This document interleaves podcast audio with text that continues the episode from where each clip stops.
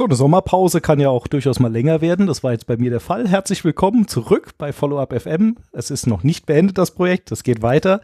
Jetzt bin ich wieder da und ich habe heute auch wieder einen Gast in meiner Rubrik Reiseberichte und zwar ist das Carsten Roth. Herzlich willkommen, Carsten.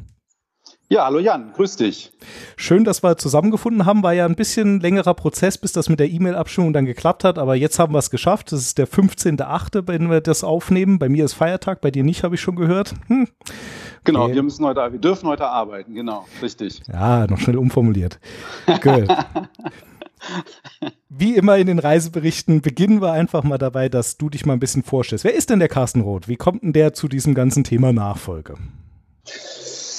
Ja, wie du schon gesagt hast, mein Name ist Carsten Roth. Ich bin jetzt äh, 45 Jahre alt und habe 2001 das ähm, Unternehmen der Eltern übernommen, beziehungsweise bin da eingestiegen. Und ja, bin da ein bisschen zugekommen wie, ich will jetzt nicht sagen die Jungfrau zum Kind, aber so ganz ähnlich. Ähm, letztendlich aus der Not heraus, weil mein Vater damals jemand gesucht hat, der sich mit betriebswirtschaftlichen Themen ganz gut auskennt. Und ja, da ich BWL studiert habe, hat sich das irgendwie so angeboten. Mhm. Das heißt aber, du bist in dieses Unternehmen eingestiegen, als dein Vater noch das Ruder in der Hand hatte, so wie ich das verstehe. Ganz genau so. Also ich war zu dem Zeitpunkt ähm, 28 äh, um den Dreh und ähm, bin, er war noch aktiv, sehr aktiv und ich bin quasi als, ja, als Junior mit eingestiegen. Mhm. Ja. Da habe ich jetzt gleich un unendlich viele Fragen, weil ich ungefähr ja. im gleichen Alter bei uns eingestiegen bin und mein Vater okay. auch aktiv war. Aber äh, vielleicht trotzdem noch kurz äh, noch zu dem Unternehmen, weil das hast du jetzt nicht erwähnt. Was macht ihr denn? Das ist die Firma Tellroth, die sitzt in Hilden und wir machen äh, Kommunikationslösungen, also sprich Telefonanlagen, IP-Lösungen, ähm, IT-Themen, die dazugehören und auch äh, noch ein weiteres Thema Sicherheitstechnik, insbesondere Gebäudetechnik, ähm, Brandmeldeanlagen und das in der Art. Ah ja, gut, das bietet sich natürlich an, so in der Parallele, das stimmt. Genau, genau. Show, äh, Link kommt natürlich in die Shownotes, also braucht sich jetzt niemand aufschreiben, kommt noch. Gut, also du bist 28, hast dein Betriebswirtschaftsstudium abgeschlossen, erfolgreich. Ähm, hattest du immer gesagt, ich will in die Firma? Das ist eine gute Frage. Ähm, also ich habe damals nach dem Studium, das war ja so Ende, das war Ende der 90er, da war das Thema äh, New Economy ja gerade ganz heiß. Mhm. Ähm, und da hatte ich auch meine ersten, meine ersten Joberfahrungen nach dem Studium. Und ja, ich habe da in der New Economy eben so zwei bis drei Jahre in, äh, in verschiedenen Jobs gearbeitet. War auch, war ganz okay, aber dann rief eben äh, 2001 mein Vater an und sagte, also er, er hat jetzt Bedarf und wie es jetzt aussehen würde. Und ähm, das ist eine ganz lustige Geschichte eigentlich, weil das Thema zwischen uns war nie so geklärt. Also klar, wenn du, wenn du Sohn bist, äh, eines Unternehmers, dann, dann steht das ja immer im Raum, dass, dass da man, mhm. gerade wenn man BWL studiert, natürlich noch viel, viel eher. Aber es war äh, nie richtig Thema und es wurde auch nicht vereinbart, dass ich jetzt nach dem BWL-Studium äh, zwingend in die Firma einsteige. Das ist dann tatsächlich, ähm, wurde das 2001 dann wirklich erst so zum richtigen Thema. Mhm. Was waren deine Gedanken, als er das gefragt hat? War das dann direkt so, oh ja, mache ich auf jeden Fall oder oh? Moment. Ja gut, ich, äh, ich habe dann so gesehen, wie es zu der Zeit so in der, in der New Economy läuft und fand das alles nicht so toll. Also es war ja sehr viel auch mit Hire and Fire. Also ich war ja damals in der Firma, die kennt man heute nicht mehr, es war Framfab. Äh, die war damals bekannt, weil der CEO ähm, in deutschen Talkshows dann mit Birkenstocks und, und T-Shirt und Shorts saß. Das war halt mhm. schon äh, Ende 90 war das schon, das war schon hip. Das würde jetzt heute keinen mehr interessieren, aber damals war das cool. so und ähm, aber es hat eben auch damit zu tun, dass in der Firma, in der ich da gearbeitet habe, dann, dann sind wir von, von 80 auf 300 gewachsen und genauso schnell wieder geschrumpft. Und das hat mir irgendwie auch alles nicht gefallen. Und dann kam natürlich dieses Angebot vom Vater, kam natürlich ganz, ganz, zu einem ganz guten Zeitpunkt. Aber ähm, ich habe jetzt nicht Juhu geschrien. Also mir war schon klar, ey, das ist jetzt ein Lebensabschnitt oder eine Lebensentscheidung. Und ähm, ich sag mal so als Unternehmersohn, ich bin ja damit aufgewachsen. Ich kenne ja auch die ganzen äh, Kehrseiten dieser äh, Thematik. Ne? Also Stress mit Mitarbeitern, Stress mit Stress mit Banken, äh, mit Kunden, also was da alles mit einhergeht. Ähm, aber es war natürlich auch irgendwo toll, ne? wenn, wenn man, wenn dann der Vater fragt, willst du, entscheide dich. Ähm, und das war ja eine offene Frage. Also ich hätte ja auch, oder ich hätte ja auch Nein sagen können. Ähm, klar, das war dann schon schön. Hm. Ähm, hattet ihr ein gutes Verhältnis? Ja, schon. Also das macht es natürlich ja, einfacher. Absolut, absolut. Das ist richtig. Also es war immer, war immer eigentlich ein gutes Verhältnis, auch sehr locker. Ähm, ja, das sollte sich ja noch ändern, aber da kommen wir ja vielleicht noch drauf. Können wir gleich noch. aber von der Frage, also äh, mhm. Vater fragt hier, magst du nicht zu uns kommen, bis zu dem Zeitpunkt, wo du tatsächlich eingestiegen bist? Wie war ungefähr der Zeitabschnitt? Das war ungefähr, das war ungefähr ein halbes Jahr. Okay, ungefähr relativ lang. Vier, vier, vier, Monate. Ja, ich hatte noch Kündigungs, äh, Kündigungsthemen mit dem alten Arbeitgeber und wollte dann auch nicht so das, das so übers Knie brechen. Also es war ähm, war ungefähr, waren es vier Monate. Mhm. Okay. Ja. Ähm, wie gut warst du eigentlich vorher, also bevor du eingestiegen bist, in das in Unternehmen involviert? Also hast du das Unternehmen gekannt, sein Produkt gekannt, sein Team gekannt, seine Zahlen gekannt? Nicht so wirklich gut. Also ich hatte äh, während des Studiums schon mal ein Beratungsprojekt äh, damals mit begleiten dürfen. Da hatten wir hier ähm, äh, ein großes Beratungsprojekt und da habe ich quasi so assistiert, damals dem, dem externen Berater. Ähm, habe natürlich darüber auch viel mitgenommen, viel gelernt. Kannte natürlich auch die Menschen, das, äh, weil ich ja auch das eine oder andere Mal auch dann im Unternehmen war. Ähm, aber so richtig ein Zahlenverständnis, äh, ich sag mal jetzt Marge und, und, und Umsatz und Kostenthematik, äh, da war ich nicht drin. Und Produktpalette? Schon, ja. Das schon. Produkte, ja. Also bist nicht völlig unbedarft da reingefallen. Nee, das, das bin ich nicht. Das ist doch schon also, mal gut. Äh, absolut. Jetzt interessiert mich natürlich, wie war denn der Einstieg? Also äh, mit was für einem offizieller Funktion bist du eigentlich eingestellt worden und wie wurde das dem Team gegenüber verkündet? Das ist eine, auch eine gute Frage. Das, ähm, ja, da haben gestern äh, hat dann mein Vater sich quasi entschieden zu der Zeit äh, zu sagen, okay, es macht keinen Sinn, wenn er jetzt als Sachbearbeiter anfängt oder als äh, irgendwas. Ich bin gleich als äh, Mitglied der Geschäftsleitung äh,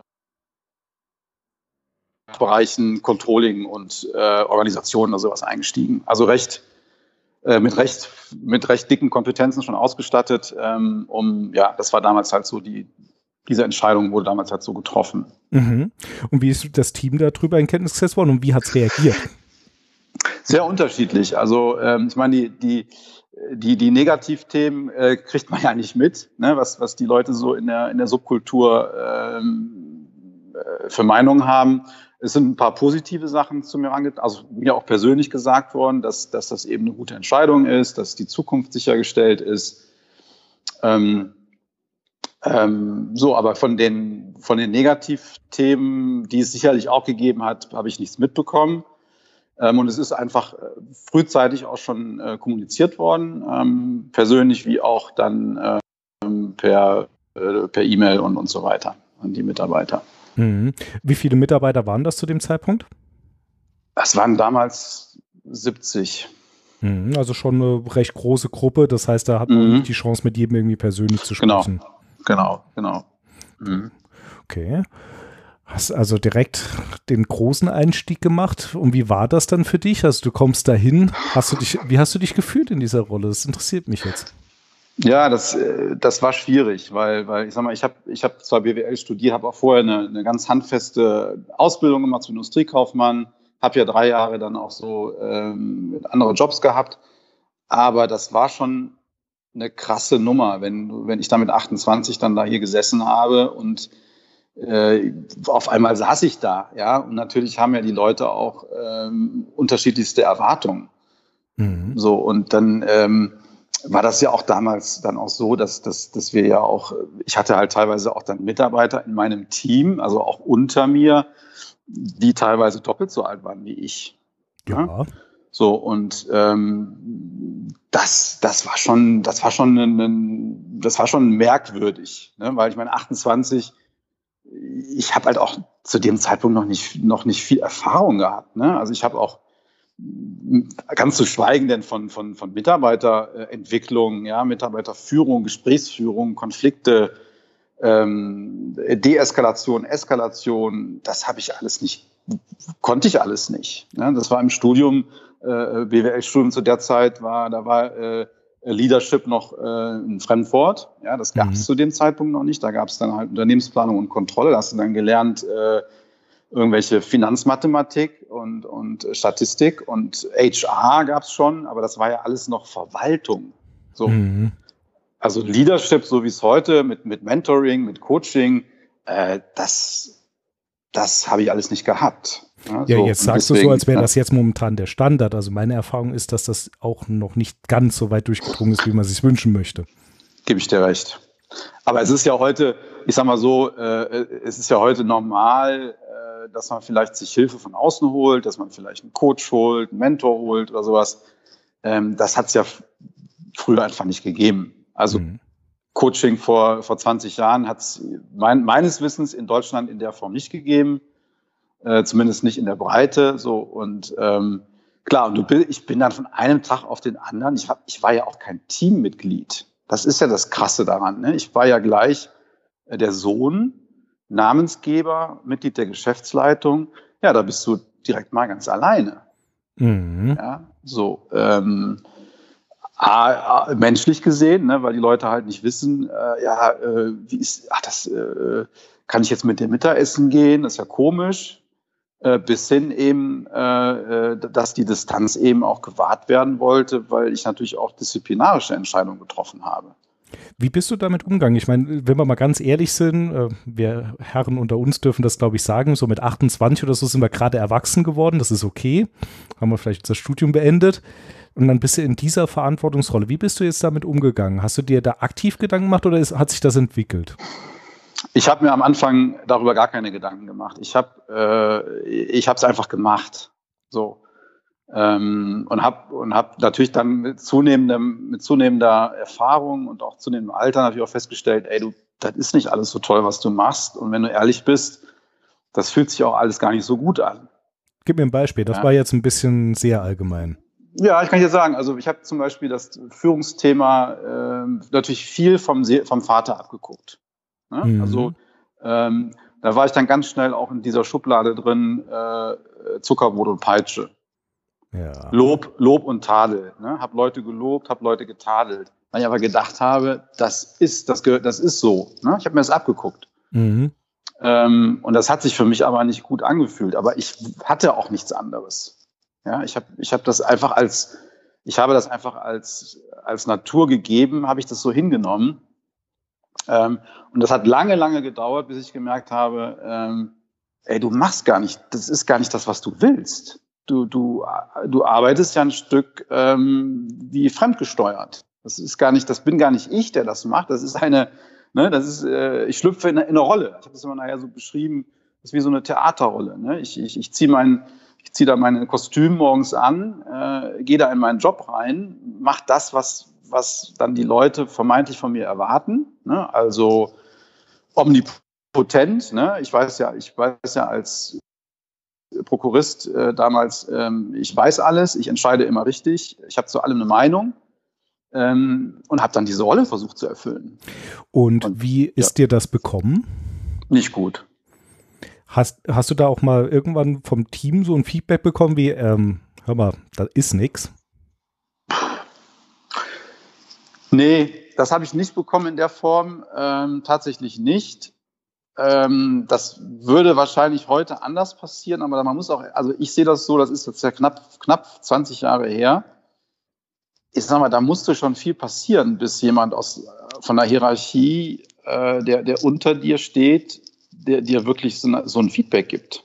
Mhm. Ja, ja, das, würde, das würde, das würde heute anders sein. Ja, nur vor 20 Jahren, da hast du, da warst du als Mitarbeiter, ähm, da, da war das nicht so immer eben, dass mir einer gesagt hat, also ihre Art, wie wir führen, äh, könnte besser sein. das hat es nicht gegeben. Die Leute sind dann, äh, wir haben uns dann getrennt in vielen Fällen. Entweder habe ich dann gekündigt, der Mitarbeiter hat gekündigt. Ähm, oder viele sind auch geblieben. Also jetzt gar nicht, dass ich jetzt, ich, ich war ja auch so gefällig. Ne? Ich war ja so, im Grunde war ich ja so everybody's darling. Ne? Mach's allen recht. Äh, und, und, und da hast du natürlich, äh, geht es deinem Umfeld, also bei mir ging es eigentlich immer allen gut, den meisten zumindest, äh, nur mir irgendwann nicht mehr. Mhm. Das klingt äh, sehr vertraut. Das ist, glaube ich, auch nicht das erste Mal, dass in diesem Podcast jemand sowas in diesem Tenor gesagt hat. Ähm, mhm. Was ist denn die Alternative zu Everybody's Darling? Die Alternative ist, dass, äh, das ist so, so weit bin ich jetzt heute, ähm, dass ich einfach erstmal mich auf die Reise zu mir selber äh, mich begeben muss. Also sagen, ey, was, was, was, was macht mich eigentlich als Person aus? Welche Werte möchte ich eigentlich, ähm, mit welchen Werten möchte ich eigentlich hier hantieren? Ähm, und dann, und dann mit sich selber erstmal klar zu werden und, ähm, und auch Erwartungen äußern zu können. Ja, also sagen, ich habe jetzt hier den Job als Prokurist und ich habe die Erwartung an dich, Mitarbeiter, Doppelpunkt.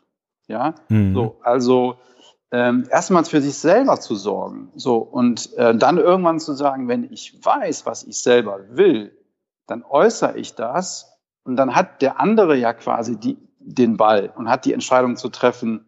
Also der hat jetzt die Erwartung so klar formuliert, da finde ich mich überhaupt nicht wieder, ich kündige. Ja, oder der sagt, ey, super, ne, ich streng mich an, die Erwartung will ich erfüllen, das ist genau das, was mich anspricht. Aber dieses Fischige, ne, also man, man schwimmt ja so, will nicht anecken ne, und, ähm, und, und, und, und das, das geht dann irgendwann, geht das in die Hose. Ne? Mhm. Jetzt habe ich jetzt gerade vor kurzem mit meiner Mentorin noch mal so ein bisschen über dieses Thema Kultur gesprochen. Dein Vater hat das Unternehmen gegründet? Richtig. Mhm. Das heißt, die Kultur des Unternehmens basiert mit Sicherheit zu großen Teilen aus dem, was dein Vater geschaffen hat. Absolut. Das ist ein riesen, äh, ist ein Riesenthema gewesen. Es war mir auch überhaupt nicht so bewusst. Natürlich ist das, äh, wenn du ein Unternehmen neu gründest, äh, das war 1967, der Gründer ne, lange ja noch äh, viele Jahrzehnte im Unternehmen ist. Natürlich ist das absolut die Handschrift. Es mhm. ist die Kultur. Und da habe ich ja auch gemerkt, ich kannte ja, ich kannte ja nur die New Economy. Ich meine, das kannst du ja nicht als Kultur, was da damals passiert ist. Es war ja nur, äh, also, äh, das war ja alles nur, wir sind toll und, und äh, so. Das war ja kein, so. Und ähm, da musste ich ja auch erstmal selber feststellen, das ist überhaupt nicht die Kultur, die, die du willst. Du willst mhm. eine andere. So, und das hat ja eine riesen, das hat eine riesen Veränderung angestoßen, äh, an der ich ja heute noch äh, natürlich arbeite. Ne? Weil für mich ist eine Kultur ist kein Projekt, was irgendwann anfängt und irgendwann endet. Es ist einfach immer da. Mhm. Solange, solange ich hier tätig bin, wird es das, das ein Kulturthema geben. Meine Mentorin sagte, Culture is Strategy for Breakfast. Und das ist ja, eine Erfahrung, genau. die ich auch gerade in den letzten Jahren gemacht habe. Ich habe auch meine eigenen Vorstellungen, habe auch Ideen, wie ich die umsetze und tue das auch, aber die alte scheint doch immer mal wieder durch. Ist, ist so. Das ist natürlich so, wenn du, wir haben noch einige langjährige Mitarbeiter, die, die 20, 25 Jahre dabei sind. Das ist ja, ex, das ist ja da ganz extrem schwierig. Ne? Also wenn die noch so die Gründerkultur quasi noch so einoperiert haben, äh, die, die, da ist, da ist überhaupt keine Bereitschaft oder vielleicht auch gar keine Möglichkeit, sich nochmal wirklich neu einzujustieren. Hat ja auch ein bisschen was mit Alter zu tun ne, und mit Gewöhnung. Aber das Kulturthema, kann ich sagen, war das, was den echt den, den größten Impact hatte, den ich überhaupt je hatte hier im Unternehmen. Hm. Ich denke, das ist ja auch, also wenn man so ein bisschen Mehrrad liest, würde Mehrrad wahrscheinlich antworten, ja, das ist mhm. auch die Hauptaufgabe des Unternehmers. So ist es. So ist es. Jetzt stell dich mir vor, okay, du bist jetzt angekommen, du machst dein Controlling, du machst die betriebswirtschaftlichen Dinge, um die dein Vater dich ja gebeten hatte, deswegen wollte er dich ja mhm. dabei haben. Mhm. Wie lange ist denn das gut gegangen mit deinem Vater und dir? Und wie habt ihr das gemanagt? Also wie war der, wie, welche Regeln habt ihr euch gegeben im Umgang miteinander? Ja, das ist ja eben, sagen wir mal, das, wir haben, wir haben viel einfach gemacht. Ja, also das war, wir haben wenig, äh, wir haben eigentlich wenig Regeln aufgestellt. So, ähm, und es war natürlich so, äh, wenn, wenn klar, ein Gründer Gründer, Gründervater in, in der, auch in dem Alter, in der Generation, ist natürlich auch Patriarch, äh, so in, seiner, in, seiner, in seinem Typus. Und er hat nach dem Motto gelebt, äh, äh, du kannst alles machen, was du willst, ja, solange du tust, was ich dir sage. Ja, so. und das habe ich natürlich auch dann eine ganze Zeit lang gemacht. Ich kannte es nicht anders. Ich, ich war auch nie der, äh, der Revoluzer. Das hat damals meine Schwester, in, in der, die ist äh, sechs Jahre älter als ich, äh, die hat das damals äh, übernommen. Ja, die war der komplett Revoluzer. Mhm. So, und ich war halt so der, äh, ja, ne, wenn du, wenn du, wenn du dich, wenn du es allen recht machst und wenn du da, wenn, wenn du da äh, mitmachst, dann, dann hast du deine Ruhe, dann wirst du auch, äh, dann wirst du gemocht und so. Das war mein Lebensmodell. Und das habe ich auch erstmal im, in dem Job gar nicht in Frage gestellt. Mit anderen Worten, so, ich bin jetzt mal ein bisschen bösartig. Du hast ein Abziehbild deines Vaters gegeben und hast dich damit begnügt, dass äh, du von allen geliebt wirst. So, ja, würde ich so, hört sich, hört sich krass an, aber äh, ich bin ein ehrlicher Typ, äh, so war's. Äh, es war so. Ich, du darfst das gerne auch zurückgeben. Also ich erkenne viel von meinem Vater in mir und muss damit auch klarkommen. Also bin da gar nicht äh, außen vor, definitiv nicht. Genau, genau, so und ähm, ja und irgendwann habe ich halt, habe ich dann halt auch gemerkt, äh, boah, jetzt, jetzt ist es einfach, dass ich immer mehr gemerkt habe, es hat sich in mir ein, ein Wunsch geäußert, nach etwas, nach, nach etwas anders zu machen. Ich wollte, mich hat das nicht mehr, mich hat das nicht mehr angesprochen, die Art, wie auch mit den Leuten umgegangen wurde, ne? dieses Zuckerbrotpeitsche, Lobtadel, dieses äh, nett sein, dann rumschreien. Also das hat, das hat mich einfach, das hat mich frustriert. Und ich habe gemerkt, ich habe noch nicht gewusst, wie es aussehen sollte, aber es musste sich ändern. Mhm. Und mit diesem, mit dieser Entscheidung, die ich da für mich selber getroffen habe, kam natürlich auch, äh, kamen natürlich auch die Konflikte aufgezogen, ne? die dann, äh, ja, die wir dann nach und nach miteinander ausgetragen haben. Gab es ein auslösendes Momentum, also irgend so eine bestimmte Situation, wo du gesagt hast, okay, jetzt bin ich an dem Punkt, jetzt will ich was ändern?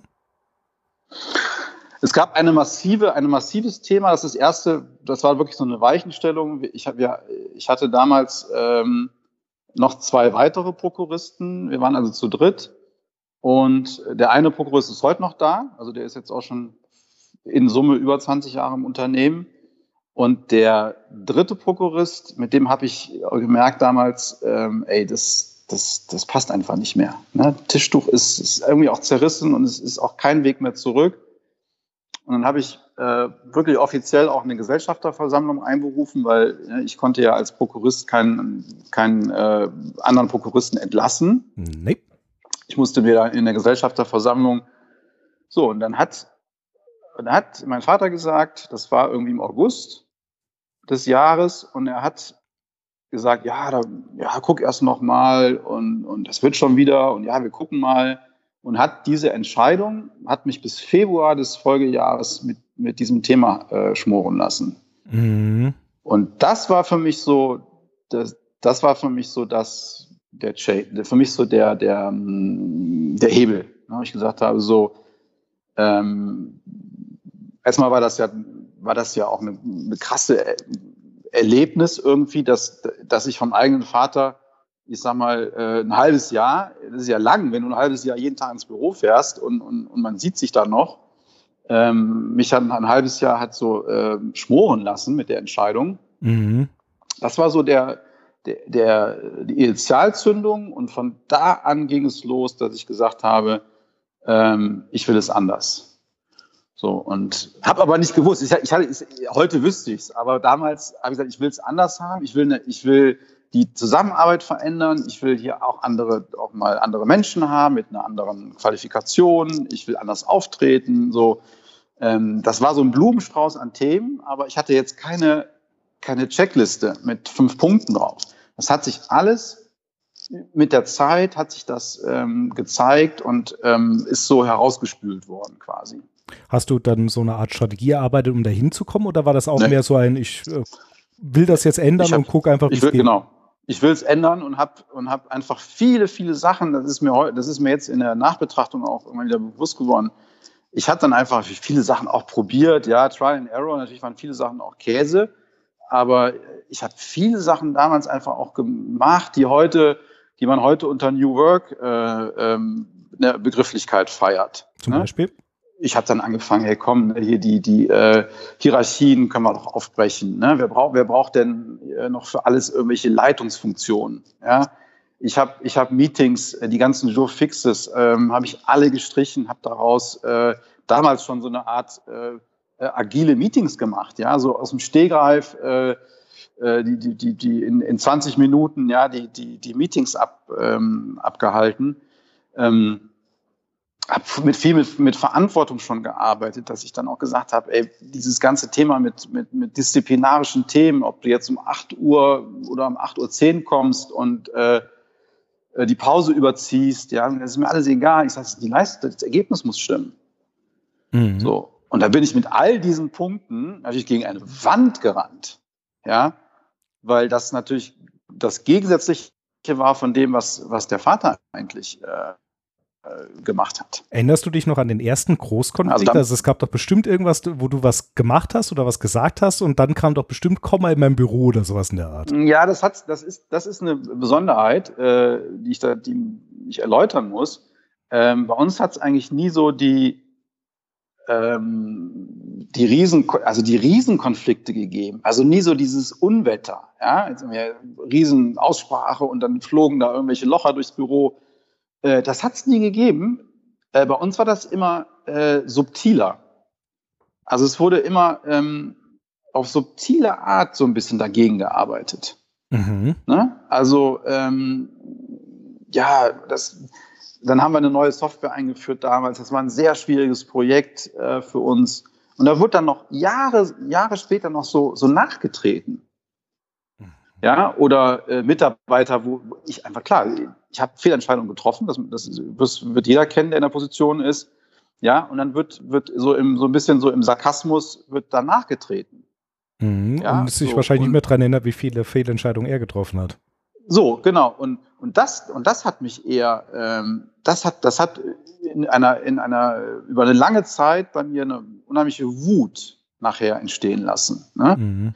Weil ähm, da war eben schon erkennbar, okay, es war gegensätzliche Meinung, aber, aber diese, diese Meinung wurden halt, das wurde halt nicht offen ausgetragen, sondern subtil über, ähm, überspitzen, ne? überspitzen in, in, in, Meetings, über, man macht sich lustig über irgendetwas und ähm, das muss doch für das Team, also für das Team ist das mit Sicherheit wahrnehmbar. Also da sind zwei, die sich gegenseitig ein bisschen ans Bein pinkeln und der eine versucht den anderen abzusägen und umgekehrt in einer gewissen Weise oder zumindest ihnen das Wasser abzugraben, sodass dann nicht so viel passieren kann. Und also ich kann natürlich nicht, ich kann natürlich nicht sagen, äh, ich kann nicht fürs Team sprechen, aber ich vermute, dass es den Leuten noch nicht mal aufgefallen ist, weil es so subtil war. Hm, das würde meiner Erfahrung widersprechen. Also okay. erfahrungsgemäß äh, merken Teams sehr, haben ein gutes Gespür für sowas. Und ich frage mich halt, äh, kannst du dich vielleicht erinnern, ob das sich irgendwie auch in der Arbeit, in den Ergebnissen niedergeschlagen hat? Klar, absolut. Kann ich, das kann ich absolut so sagen. Also ähm, das ist ganz witzig. Also auf dem Höhepunkt, oder also damals war es nicht witzig, äh, auf dem Höhepunkt unserer, unseres, unseres Change-Themas hier in der Firma hatten wir das schlechteste Jahr, äh, einer der schlechtesten Jahre der Unternehmensgeschichte.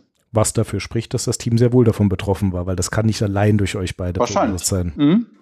Kann sein. Gut. Also wie ist das Ganze dann gelöst worden? Weil das kann ja nicht ewig weitergehen. Wie lange ist das Ganze überhaupt gelaufen? Also wie lange wart ihr noch parallel im Unternehmen? Ich schließe jetzt aus den Worten, dass das nicht mehr der Fall ist. Deswegen sage ich das. Genau. Also es ist, ähm, also so mal so 2013 war so der, war so der Tiefpunkt. Mhm.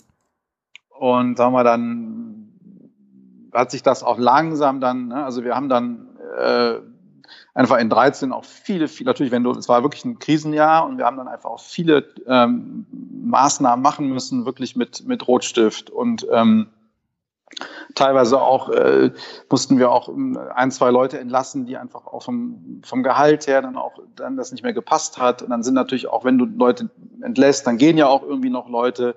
Also es war, äh, es war ein klassischer äh, riesen äh, fast schon, ja, wenn man das so sagt. Und ähm, dann hatte ich eben damals mir schon äh, einen, meinen heutigen Prokuristen, den habe ich damals schon, schon dahin weiterentwickelt und habe seine habe seine Stärken halt total genutzt. Ähm, das ist einfach jemand äh, aus, äh, aus wirklich aus, aus einfachen Verhältnissen, der, der im, im, im Abendstudium äh, seinen, seinen, seinen Bachelor gemacht hat, der, der acht Jahre im, im Fleischgroßhandel äh, hart gearbeitet hat, auch körperlich gearbeitet hat. So, und mit dem habe ich dann wirklich so, der hat dann mir geholfen, ähm, sagen wir mal, wirklich so die Realität wieder reinzubringen. Also wirklich zu sagen, lass doch mal aussprechen, wie es ist. Ne? Mhm. So, und der war, der hatte, eine, der hat äh, damals auch eine andere Konfliktkompetenz äh, als ich gezeigt. Ne? Der, weil er eben, sagen wir, aus, äh, damals aus, aus diesen Verhältnissen gekommen ist, war ihm das natürlich nicht fremd. Ähm, da voll in die, äh, voll seine, äh, voll in die Konfrontation reinzugehen. Und das, das hat damals erstmal geholfen, um um wirklich da mal in der Notsituation auch wirklich den, den Tisch wieder gerade zu rücken. Und wie ist ja, das Ganze dann gelöst worden? Das Ganze ist gelöst worden, dass ich, dass wir dann, ähm, sagen wir, das war dann gut, dass, dass meine beiden Prokuristen und, und ich dann wirklich immer, wir sind immer enger zusammen, äh, wir kamen immer enger zusammen und wir waren uns auch total einig. Also diese Kulturthemen, die ich so getrieben habe, haben die 100 Prozent unterstützt. So, und in dem Moment, das war eigentlich ganz lustig, in dem Moment, wo dann wirklich der Mega-Erfolg kam, also wir haben quasi in, äh, in 13 ein ganz schlimmes Jahr gehabt, dann war 14 schon wirklich erholt, ja, 15 eine Mega-Steigerung, 16 eine Mega-Steigerung, 17 nochmal eine Steigerung obendrauf und sind jetzt in 18 schon wieder auf äh, Vorjahresniveau plus 10 Prozent. Ne? Und ähm, dann hat irgendwann der Vater gesagt, ja, okay, also ey, das läuft ja super, was ihr da macht. Ne? Und anscheinend und anscheinend ist ja das, äh, wie ihr mit den Menschen umgeht, ja, eure Führungs, euer Führungsverständnis, eure Freiräume, die ihr den Leuten einräumt, ähm, euer Vertrauen, was ihr vorgebt, äh, und äh, das scheint ja dann zu funktionieren. Und ähm, dann kam auch noch äh, leider noch gesundheitlich noch ein Thema dazu und dann hat das eben dazu geführt in Summe, dass, dass er jetzt äh, sagen wir, operativ seit anderthalb, zwei Jahren komplett raus ist. Mhm. Ist er formell noch im Unternehmen?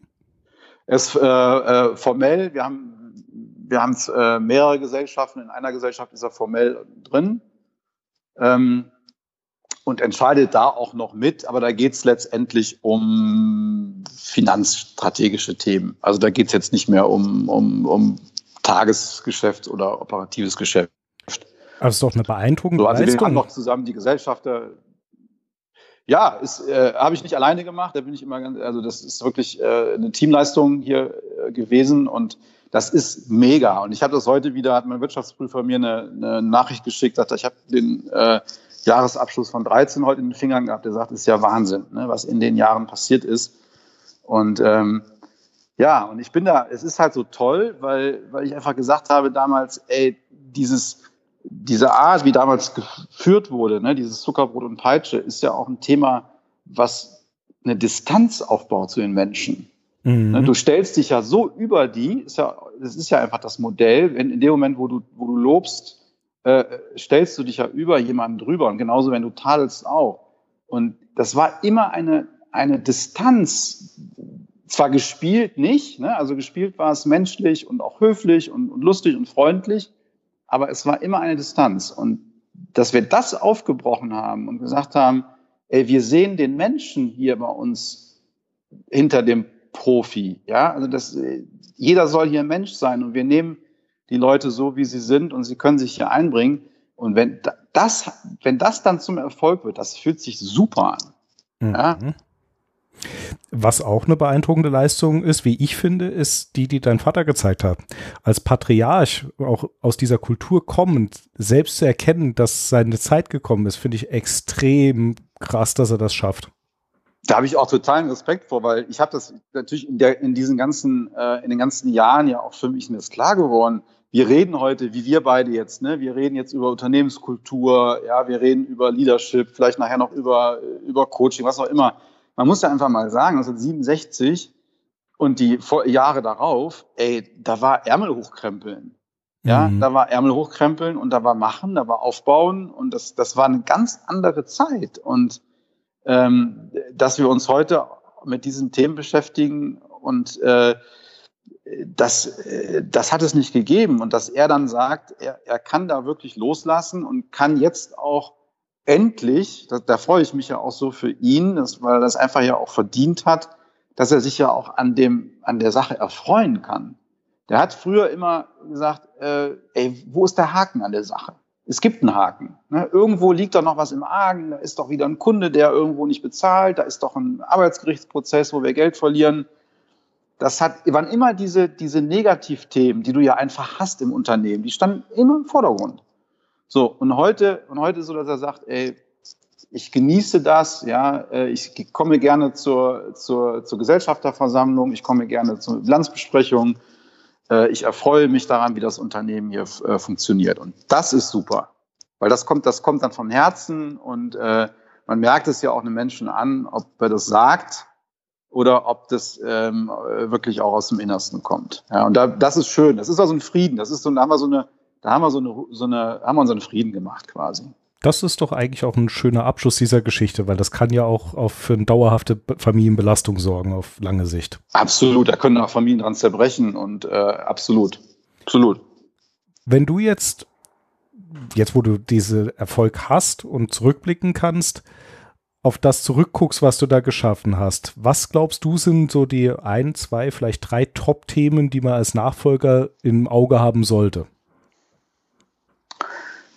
Also der erste Punkt ist, dass, dass ich, dass man im guten Kontakt zu sich selbst stehen muss. Ich sagen muss, ey, was, was bedeutet das für mich? Was erwarte ich von mir selber? Was erwarte ich von den anderen?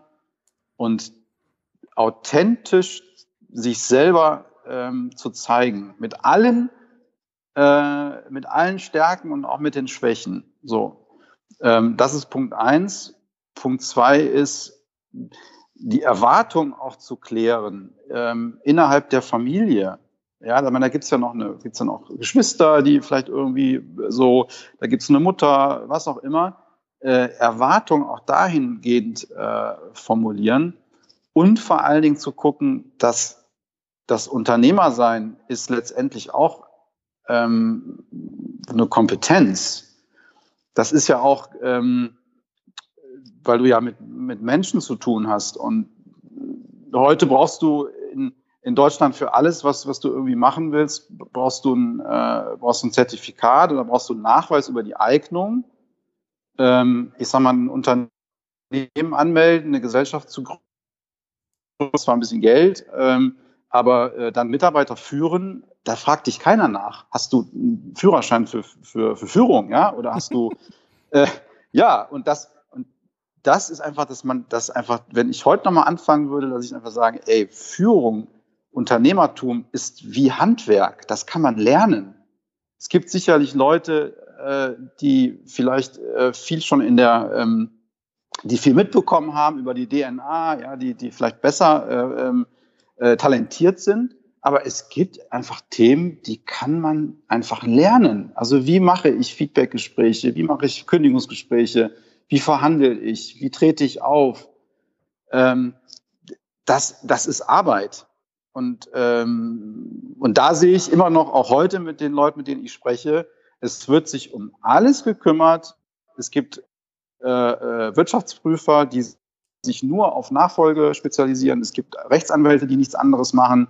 Es gibt Erbe, was ist bis auf den letzten Cent äh, äh ausgerechnet ist, wer was bekommt und Anteilsübereignung. Was überhaupt nicht bearbeitet wird, ist das Thema, was macht das denn mit den Menschen? Was, äh, was, äh, wie, wie, wie soll ich mich denn entwickeln, wenn ich mal ein Unternehmen, ich bin jetzt ne, 28 und übernehmen soll in, in, in drei, fünf Jahren eine Firma mit 80 Leuten übernehmen. Da ist was, da, da ist Handwerk zu lernen und Emotionen zu verarbeiten und da kümmert sich keiner drum. Was du jetzt nicht explizit genannt hast, aber was sich daraus ergibt, ist eine These, die ich auch schon öfter geäußert habe, dass die Kompetenz einer Führungskraft Führung ist. Sie muss nicht zwangsläufig das Produkt am besten verstehen oder sonst irgendwas. sprichst du mir ganz hundertprozentig ähm, aus der Seele. Genau das ist das. Die, die, die Leute, ist es doch das, was ich immer beobachte. Es war ja auch bei uns so und manchmal ist es ja auch noch so. Ja, ähm, der beste Techniker wird, wird zum Projektleiter. Mhm. Der beste Vertriebsmann wird zum Vertriebsleiter. Ja, das ist doch, das kann doch nicht, das, das, das darf, es muss, das muss sich ändern. Ähm, ich muss heute gucken, Führung ist heute ein, ein Fulltime-Job. Früher hat man ja gesagt, war ja bei uns auch nicht anders. Ja, der, Vertriebs, der Vertriebsmitarbeiter wird jetzt Vertriebsleiter. Der macht alles wie vorher. Also er macht seine Accounts, seinen Vertrieb, aber das, äh, äh, äh, das Personalführung kann er noch nebenbei machen. Okay. So, was soll denn dabei rauskommen? Ich muss das, das Thema muss nach vorne getragen werden. Und gerade im Mittelstand, klar, in den Konzernen sieht es manchmal anders aus, aber im Mittelstand ist es schon so, ähm, dass, dass dieser ganzen Führung, dem Umgang mit Menschen, äh, wird viel zu wenig ähm, beigemessen. Ich würde gerne deine drei Punkte aufgreifen, bevor wir mhm. mal zu dem aktuellen, was du so tust, noch ja. kommen, weil das ja. ist auch sehr interessant. Ähm, du hast angefangen mit der Frage, wer bin ich, das zu definieren. Gibt es da irgendeinen Weg, den du dem Hörer ans Herz legen kannst, wie er da vielleicht auch ein paar Schritte schneller ist, als einfach zu warten, bis die Erkenntnis kommt? Ja, der, der, der, es ist schon so, der Ratschlag ist schon, äh, sich, sich viel mit sich selbst zu beschäftigen, sich viel, ähm, sich selbst zu reflektieren und sich von außen, du hattest es eben schon mal angesprochen, sich von außen auch helfen zu lassen, Mentoring zum Beispiel, Coaching, einfach zu sagen, ähm, äh, zu sagen, ist das, wie ich es mache, ähm, ne, ist mein Akku überhaupt dafür ausgelegt? Ja, äh, fühle ich mich gut damit? Äh, kann ich morgens gut in den Spiegel gucken? Fahre ich gerne ins Büro? Ähm, diese ganzen Sachen früh schon zu, zu, zu reflektieren. Also mir wurde immer gesagt, ja, ist halt so. Ne? Das hast du jetzt mit eingekauft als, äh, als Prokurist, verdienst ja auch genug. Das musst du jetzt machen. Mhm. So, und, und genau das eben nicht. Ne? Zu sagen, ey, ich habe echt Bauchschmerzen. Ne? Ich muss da morgen einen Mitarbeiter kündigen äh, ich ich habe da keinen Umgang für, ja, ich nehme das mit nach Hause. Äh, frühzeitig reinzugehen und zu sagen, ey, ist, ist die Rolle, die ich da, äh, die ich da einnehmen soll, ist, ist der Schuh, passt der mir auch? Weil es gibt ja auch wieder Abgrenzungen. Es ist ja das alte Bild, so wie ich es ja auch erlebt habe, dass dann der Geschäftsführer, der ist ja omnipotent. Der ist der beste Vertriebsmann, der beste Techniker, der beste Verhandler, äh, der beste Menschenfänger, ähm, ist immer eloquent, hat einen riesen Auftritt. Das ist das Bild, was mir damals vermittelt wurde. Ähm, da, der Schuh war echt groß. Ja, und dann zu sagen, hey, vielleicht bin ich introvertiert, ja, aber ich kann mega gut mit Menschen umgehen. Ich kann, ich bin Menschenfänger, ich kann Menschen entwickeln. Ähm, und der andere sagt vielleicht, ey, gib mir die Rampe. Ja, ich will raus, ich will auf jeder Bühne stehen, ich will auf jeder Messe, ich will überall Vorträge halten. So wirklich zu gucken, ey, wo sind denn die Stärken? Und darauf zu gehen und zu sagen, ey, wenn du das, wenn du da Schwächen hast und es nicht gerne machst, dann lass es doch auch. Mhm. Das hat mhm. bei mir hier total viel gelöst. Ich habe irgendwann gesagt, ey, hier läuft doch irgendwas verkehrt. Wenn, wenn meine Leute, die ich hier habe, nicht in dem, was sie machen, besser sind als ich, dann mache ich doch irgendwas verkehrt. Richtig, weil du bist mich dafür verantwortlich, welche Leute so. bei dir arbeiten. Genau. Genau, so. Und dann zu sagen, ach, weißt du was, äh, das haben wir jetzt auch in dem, in dem, in dem Dreierkonstrukt hier mit meinen beiden Prokuristen, das haben wir exzellent gelöst, dass wir uns immer austauschen. Ne? Es gibt, dass ich halt einfach sage, es gibt gewisse Dinge, die möchte ich einfach nicht mehr machen. Ja, also zum Arbeitsgericht fahren zum Beispiel, das mache ich, mache das nicht mehr. Ja, weil es einfach, es belastet mich und ich äh, möchte das nicht, dann macht es ein anderer. Völlig okay. Da habe ich vor zehn Jahren gesagt, nee, da musst du machen das ist da die Erwartung an dich und das wird dir als Schwäche ausgelegt. Und das sind die Themen, in die man einsteigen muss. Bevor man selber äh, äh, verbrennt, ja, und äh, irgendwann ausbrennt und dann ähm, das Ding vor die Wand fährt. Mhm. Gut, du hast jetzt einige Erfahrungen gesammelt in dieser Zeit. Das sind jetzt fast 20 Jahre. Und mhm. diese Erfahrung nutzt du jetzt gerade. Erzähl mal von deinem aktuellen Projekt, über das wir uns auch so ein bisschen kennengelernt haben. Ja, genau. Also ich habe das in der Zeit, ähm, habe ich so überlegt, Mensch, du hast, du hast jetzt so viel erlebt, ja, in so vielen Gesprächen, das ganze Change, das ganze live erlebt. Und dann habe ich gesagt, Mensch, das kannst du doch weitergeben an, an, an andere, ja, vielleicht auch an, an Leute, die, die jetzt 28 sind, ja, und, und die genau in der Situation stecken, in der du früher gesteckt hast.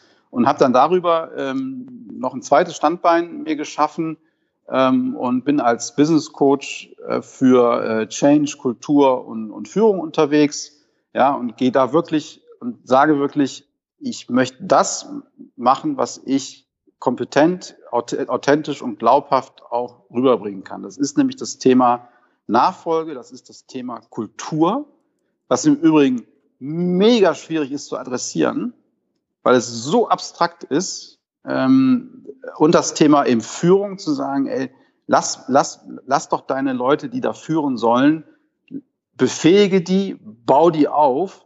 Das ähm, spart äh, eine Menge äh, Frust, vor allen Dingen auch für die Leute, die geführt werden sollen. Ähm, es spart eine Menge äh, Geld auch am Ende und ähm, es kann ja auch Spaß machen. Es, mu es muss ja nicht, es muss ja nicht für jeden der Weg sein, den ich gemacht habe, ja, also irgendwie durch alles durchgehen.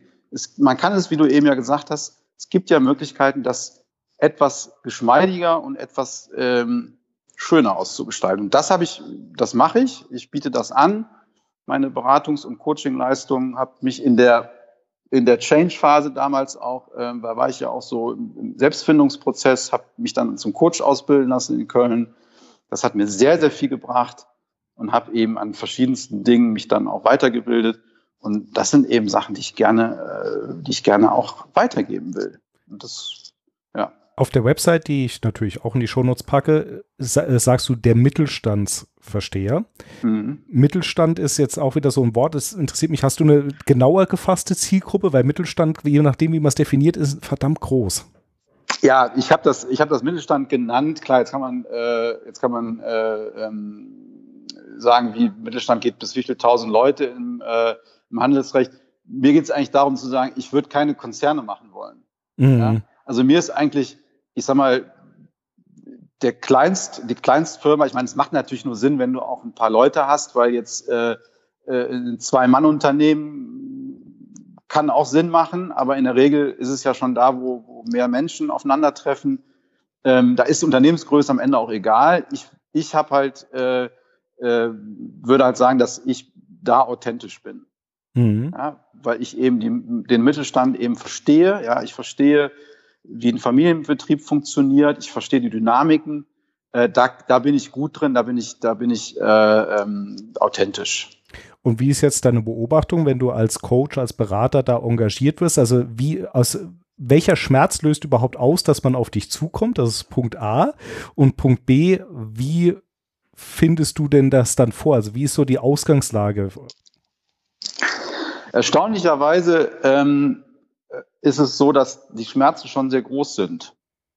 Also ich habe da jetzt wieder so ein paar Fälle gehabt, wo ich gedacht habe, meine Güte, ey, könnte er nicht einfach mal drei Jahre eher kommen? Ja, er ist ja schon so viel äh, in den Dreck gefahren, so viel schon verbrannt, äh, nach dem Motto, äh, jetzt wissen wir alle nicht mehr weiter, äh, äh jetzt müssen wir uns einen externen holen. Mhm. Ja, das, das erlebe ich. Ähm, äh, was selten ist, dass, dass Leute wirklich so von sich aus sagen, ach, ich habe jetzt mal Lust, äh, ne, ich will jetzt hier die Entwicklung planen und dann brauchen wir einen guten äh, Coach, der die Führungskräfte fit macht. Das habe ich bisher selten gehabt. Es ist wirklich aus dem Schmerz heraus. Und diese Situation, die du dann vorfindest, was ist denn da so? Hast du da irgendwas, was sich wiederholt, so ein Theme, das sich wiederholt? Es ist immer, was ich, was ich in roter Faden, der sich durchzieht, ist immer das Thema mit den Menschen. Mhm. Das, äh, ähm, dass, dass diese Energie, die da passiert, ähm, ist für viele, viele eine ganz große Herausforderung. Ne, ich ich, ich habe Schwierigkeiten mit meinem, mit meinem Mitarbeiter, der, der will nicht so, wie ich will. Ne? Äh, ich werde, meine Rolle ist nicht akzeptiert. Also überall da, das, das, sind, das, sind, das ist ein roter Faden, der durchgeht. Ne? Und, und da kann ich natürlich helfen, ja, weil das genau auch mein Thema ist. Ne? Ich sage, ey, wenn du Führungskraft werden willst, dann fang erst mal bei dir selber an. Bevor du dich über deinen Mitarbeiter beschwerst, fang bei dir selber an. Das ist korrekt. Da mache ich mir natürlich im ersten Gespräch nicht immer Freunde mit. Ne? Habe auch neulich äh, dann einen Auftrag nicht bekommen, ja, weil ich einfach gesagt habe, das sehe ich jetzt so, das müssen wir machen. und ja, war aber dann, die, die Meinung war aber, dass es die Mitarbeiter alle schuld sind, ja, und dann, äh, ja, ich den Auftrag nicht bekommen.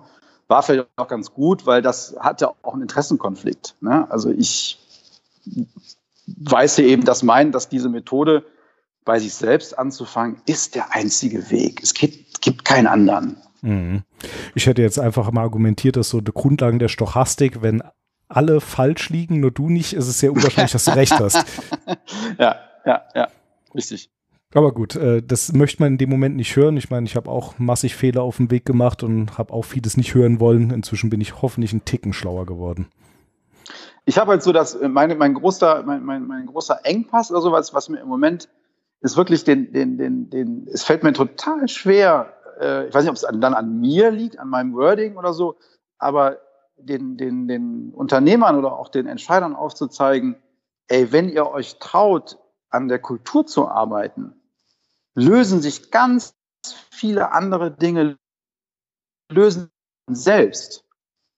Ja, ähm, mhm. und das ist anscheinend noch immer so abstrakt. Du kannst, ich sage dann immer, äh, ich werde viel gefragt, weil wir haben ja mit, mit unserer, mit, mit, mit Tellroth, wir haben äh, wir kriegen unheimlich viel Zuspruch, ähm, wir kriegen unheimlich viel Bewerbung, wir sind auf Jobmessen unheimlich erfolgreich. Und dann fragen mich natürlich die Leute, ne, ey, wie, wie macht ihr das denn? Ne? Wo, warum, warum kommen denn die Leute zu euch? Und dann sage ich, ja, das ist kein, äh, das ist keine Blaupause, das ist ja keine Erfolgsformel, das ist ein Blumenstrauß an Themen. Und das Thema, was drüber steht, ist die Kultur. Weil das ist das, was die Menschen ähm, mit nach Hause nehmen, was die ihren Familien erzählen, was die ihren Geschwistern, ihren Freunden, ihren Partnern erzählen. Und das hat hundertmal mehr ähm, Durchschlagskraft, als wenn ich als Geschäftsführer in einem, in einem Hochglanzprospekt äh, irgendwie zitiert werde. Ja, und, und, und das ist, und, und das ist äh, unheimlich schwierig. Da machen die Leute, ja, ja, Kultur haben wir auch, ja, die ist auch gut bei uns und so. Äh, und das, das finde ich so schade, weil da kannst du ja mit, das, das ist ja keine, das ist ja keine Herz-OP. Ja, das ist ja wirklich an, an, an den richtigen Stellen zu arbeiten. Da kann man unheimlich viel erreichen. Also mit quasi, das sind so diese, diese Quick Wins auch, ne? Mit äh, kleine, kleine, kleiner Hebel, große Wirkung. Aber das wird total gemieden. Warum kann ich dir nicht sagen? Es ist ja, es ist immer leicht, das von außen zu sehen. Also wenn ich jetzt so im Rückblick mal auf das schaue, was ich erlebt habe, würde ich auch ein paar Sachen sehr viel einfacher mit dem heutigen Wissen sehen oder ja. mit dem Blick ja. von außen. Aber ja, ja, wenn ich selbst drinstecke, ist es nicht so einfach. Ja, richtig. Genau, genau, genau, genau. Carsten, wir nähern uns so ein bisschen dem Ende. Ich habe jetzt einen kleinen mhm. Anschlag auf dich vor. Ich hoffe, du machst ihn mit. Wenn nicht, ist es aber auch nicht schlimm. Du darfst auch Nein sagen. Ähm, es gibt ja diese Redensart, aus den eigenen Fehlern ist gut, aus den Fehlern anderer ist noch viel, viel, viel, viel schlauer und besser. Mhm. Ich würde mich freuen, wenn du den Hörer, der tendenziell wahrscheinlich in dieser Nachfolgethematik drin ist, vielleicht mal ein, zwei oder drei oder je nachdem, was dir einfällt, richtige, schöne Epic-Fails von dir erzählst, aus denen er lernen kann. Ja, klar, ich habe da kein Problem mit. Also ähm, Epic Fail, ähm, Doppelpunkt Nummer eins. Ähm, dass, äh, dass ich zu, dass, dass, dass ich zu meinen, ich hätte früher zu, zu, zu, zu meinen, meine Stärken früher äh, mehr herausstellen müssen und meine Schwächen vor allen Dingen auch nicht ähm, kaschieren sollen. Also wirklich dieses, dieses, äh, dieses Rolle, diese, diese äh, Schauspiel ab, abzustellen und zu sagen, ey, hier bin ich als Mensch, sich das zu trauen. Ähm, Nummer zwei ist vielmehr auch wirklich ganz klar die, die Erwartung zu formulieren. Angefangen die Erwartung an mich selber und auch die Erwartung ähm, äh, an andere. Das ist auch ein Epic Fail, weil da habe ich viel zu häufig ähm, eben, eben meine Erwartungen gar, gar nicht geäußert und meine Wünsche auch gar nicht äh, richtig, richtig geäußert. Ähm, ja, und Epic Fail 3 ist, ähm, ja, relax, nothing is under control. Ne? Also letztendlich ist es ein Unternehmer, äh, ist, äh, du hast jeden Tag äh, äh ist äh, Rollercoaster, da passieren Dinge unvorhergesehen. äh, da ist man da immer schlauer. Ja, es ist wie am Bau. Wenn, wenn du schon mal gebaut hast, ja, dann weißt du auch, äh, oh Gott, ich habe da zehn Fehler gemacht, die passieren mir nicht wieder. Wenn du das nächste Mal baust, äh, garantiere ich dir, machst du die nicht, machst du zehn andere Fehler. Ja, also dieses, dieses äh, äh, Vermeidungs, also das genau, noch ein Epic Fail Nummer vier sogar ist, fange niemals an zu vermeiden. Weil wenn du, wenn du, wenn du, äh, wenn du mal eine schlechte, wenn bei uns jetzt eine schlechte Phase, dann wirst, dann wirst du, dann leidet so ein bisschen diese, diese Mut, ja, es leidet so ein bisschen Selbstbewusstsein und dann, dann winkt so ein bisschen dieser Vermeidungsteufel, ja. Ah, lass es doch direkt, ne? Und dann bist du, sei zufrieden mit dem, was du hast, mach kein Risiko und das ist auch ganz schlimm, weil dann kommt man in so eine, in so eine äh, Spirale rein, die tut einem auch wirklich nicht gut. Also mutig bleiben, ähm, zu Fehlern stehen, ne? wenn, wenn, wenn, wenn Erfolge da sind, ey, die Erfolge abfeiern und sich auch feiern lassen und zusammen feiern und wenn, wenn Mist, und das ist das Thema, wenn Mist passiert, den auch zusammen durchstehen und dann nicht auf einmal äh, alleine dastehen. Ne? So. Mhm. Ja, das waren genug Epic Fails, ne? oder? Oh, waren auf jeden Fall einige sehr wertvolle Tipps. Du hattest übrigens ganz am Anfang noch gesagt, ähm, die dunklen Seiten des Unternehmerdaseins. Äh, was glaubst du denn ist für dich die schwierigste dunkle Seite in dem Ganzen? Die dunkelste Seite damals, das hat sich heute Gott sei Dank geändert, ähm, war so für mich damals das Gefühl, dass ich alleine war. Mhm. Es waren halt Leute um mich herum, teilweise auch gleich alt, teilweise auch jünger, teilweise ein bisschen älter. Ich habe einfach gemerkt, ich bin nicht Teil des Teams.